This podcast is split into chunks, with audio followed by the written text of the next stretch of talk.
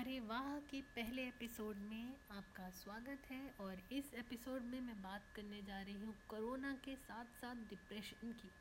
हमें खुद को कोरोना से तो बचाना है, लेकिन साथ में इस डिप्रेशन से भी बचाना है जो कोरोना के साथ घरों में घुसने की कोशिश कर रहा है।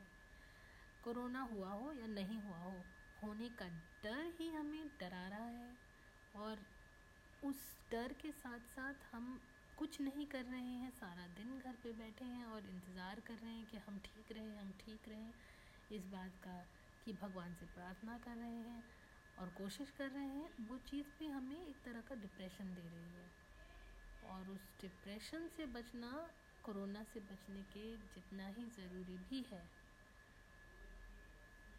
तो मेरी मानिए तो आप ड्राइंग करिए पेंटिंग करिए गाने सुनिए, डांस करिए, थोड़े क्रेज़ी हो जाए, हो जाइए, घर में अकेले रहिए, पागलपन करिए, जो पहले नहीं कर सकते थे, पर एक दूसरे से लड़ाइयाँ मत करिए, एक दूसरे से शिकायतें मत करिए, एक दूसरे के कामों में दखलंदाजी मत करिए, और दूसरे को अपने साथ जो आपके घर में रह रहे हैं, उनके लिए छोटी छोटी चीज़ें उनको खुश करने के लिए, करने की कोशिश कर दीजिए, और उससे आपको भी खुशी मिलेगी।